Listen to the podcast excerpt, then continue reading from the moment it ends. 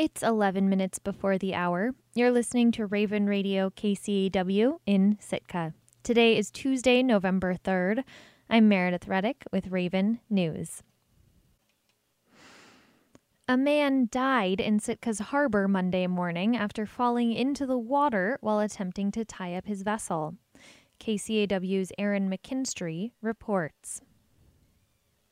Sitka police identified the man as 65 year old Ronald Cameron. His boat, the Allison Mariah, is out of Bellingham, Washington.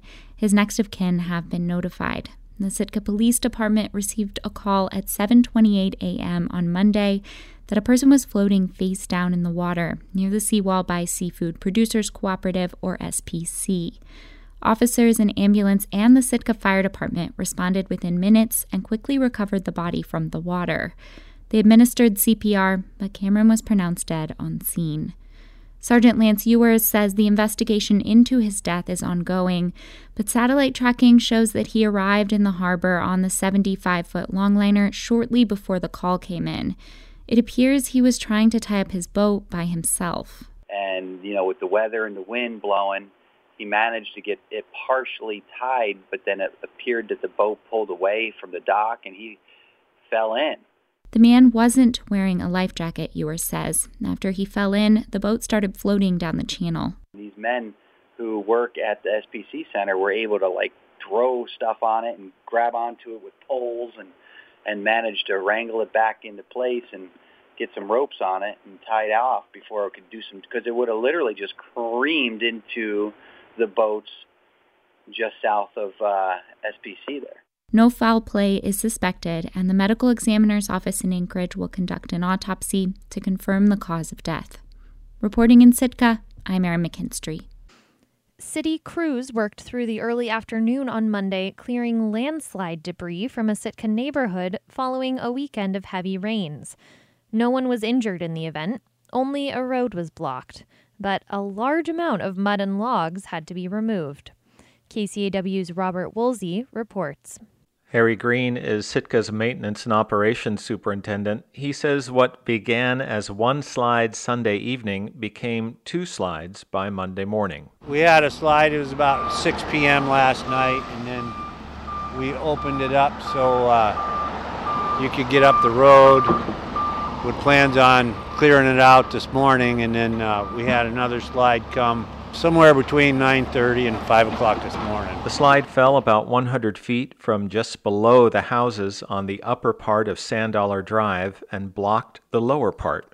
Although no structures were damaged in the event, at least two homes appear to be at risk of undercutting if more material comes down.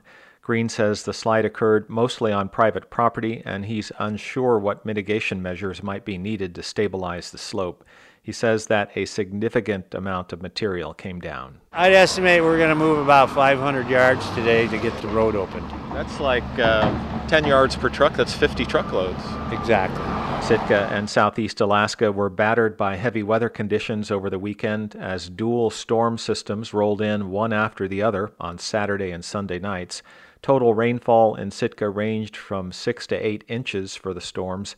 Wind gusts in Sitka's harbor hit 59 miles per hour, with a peak gust of 63 miles per hour at the Alaska Marine Line's dock in Starrigavan Bay. Reporting in Sitka, I'm Robert Woolsey.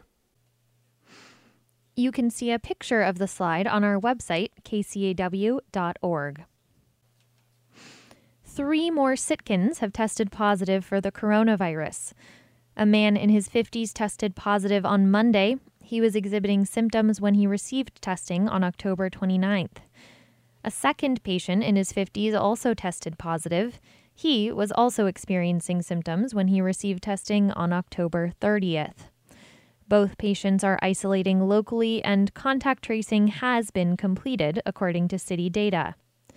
A third patient was also experiencing symptoms when he was tested on October 29th, although his age range has not been announced and contact tracing is still in progress.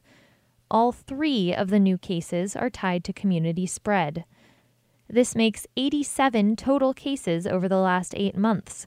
10 of those cases are considered active, and one more patient has been hospitalized, according to city data. Due to the increase in community cases over the last two weeks, the Sitka School District's alert level has shifted to high.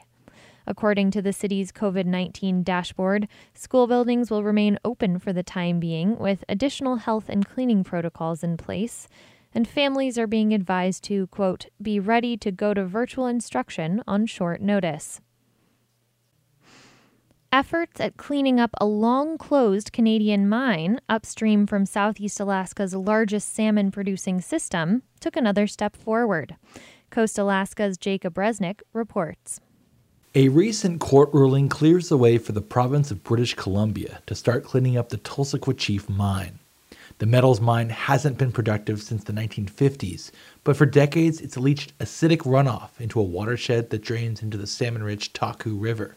The province of BC announced a nearly $37 million cleanup plan earlier this year, but Toronto based creditors have been trying to find a new buyer to recoup the tens of millions of dollars it's lost on unsuccessful efforts to restart mining.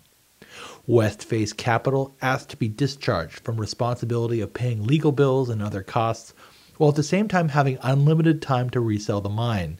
The province objected, saying Canadian taxpayers shouldn't foot the cleanup costs to enrich private investors.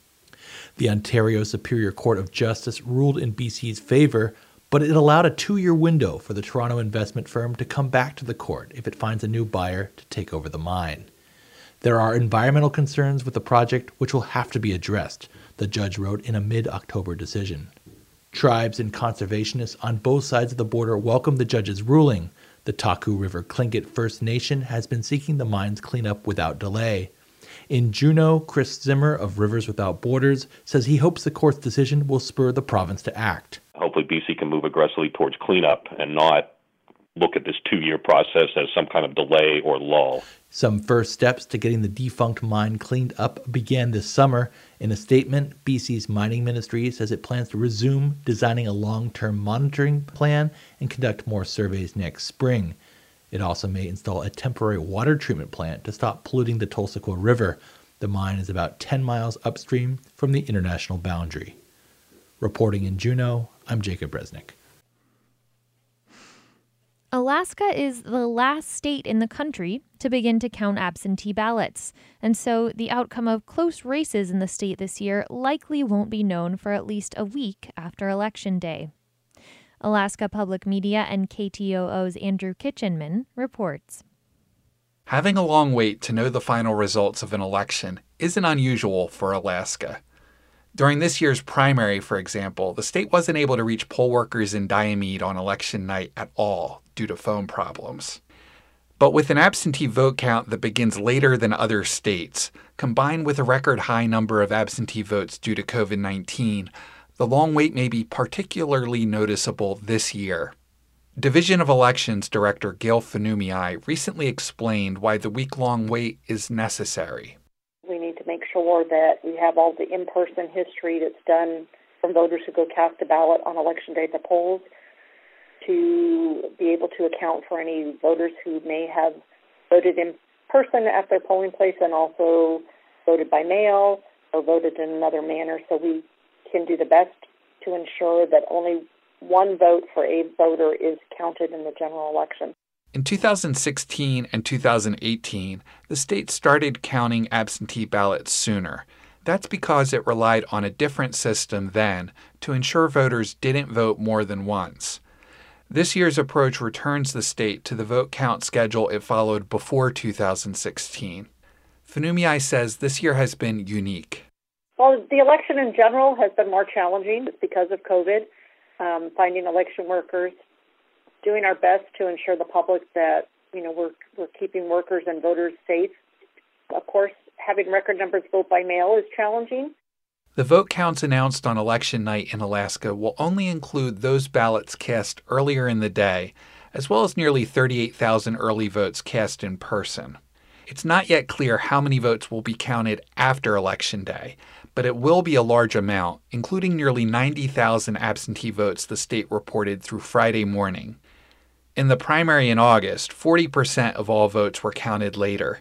and it could be a similar share in the general election based on the number of absentee ballots that could still be returned and the number of early and question ballots cast in previous elections. In the primary, seven communities voted entirely by absentee ballot when poll workers weren't available at the last minute due to COVID 19. Fenumiai said on October 19th that the division was aiming to have a polling place open in each precinct, though she was talking with communities that face COVID 19 outbreaks. We are in daily contact with our chair people and the local leaders there to see how they think things are going. The timeline for updates on vote counts after the absentee counting has begun isn't clear. The division has until November 18th to complete the count. Another thing to keep in mind on election night when the Division of Elections reports that precincts have reported their results, those results won't include the absentee votes and others that won't be counted that week. So, when, say, 99% of precincts have reported, that doesn't mean that 99% of the votes have been counted. Fenumiai emphasizes one last point. All results are unofficial until the votes are certified. The target for that is November 25th. In Juneau, I'm Andrew Kitchenman. I'm Meredith Reddick, and this has been Raven News. This is Morning